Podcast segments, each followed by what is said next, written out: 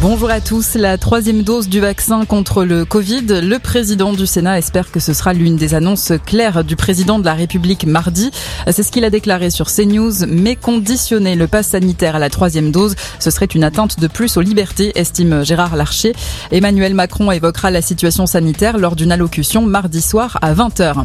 À partir de demain, le port du masque sera obligatoire à l'école dans 39 nouveaux départements, des territoires où le taux d'incidence dépasse le seuil d'alerte fixé à 50 cas pour 100 000 habitants.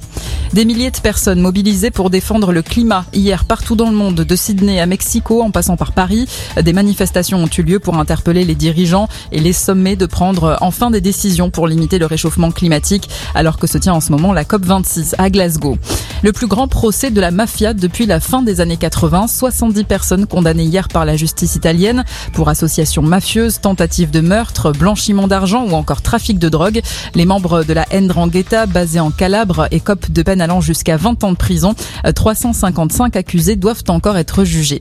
Thomas Pesquet va bientôt retrouver la terre ferme. Le Français va quitter l'ISS en fin de journée à bord de la capsule Crew Dragon en compagnie de trois autres astronautes. La descente va durer 18 heures. L'équipage n'arrivera que demain vers 13 heures selon la NASA. Les astronautes seront ensuite gardés en observation pendant plusieurs jours, le temps de se réhabituer aux conditions de vie sur Terre. Dernier réglage avant le départ, mais cette fois sur l'océan. Les skippers de la Transat Jacques Vabre vont s'élancer du Havre tout à l'heure à 13h27 précisément. Une traversée de l'Atlantique direction Fort-de-France en Martinique. L'arrivée de la course ne se fait pas en Amérique latine cette année à cause du Covid. Et puis du foot, 13e journée de Ligue 1. Au programme aujourd'hui, Marseille-Metz à 13h, le derby breton Lorient-Brest à 15h.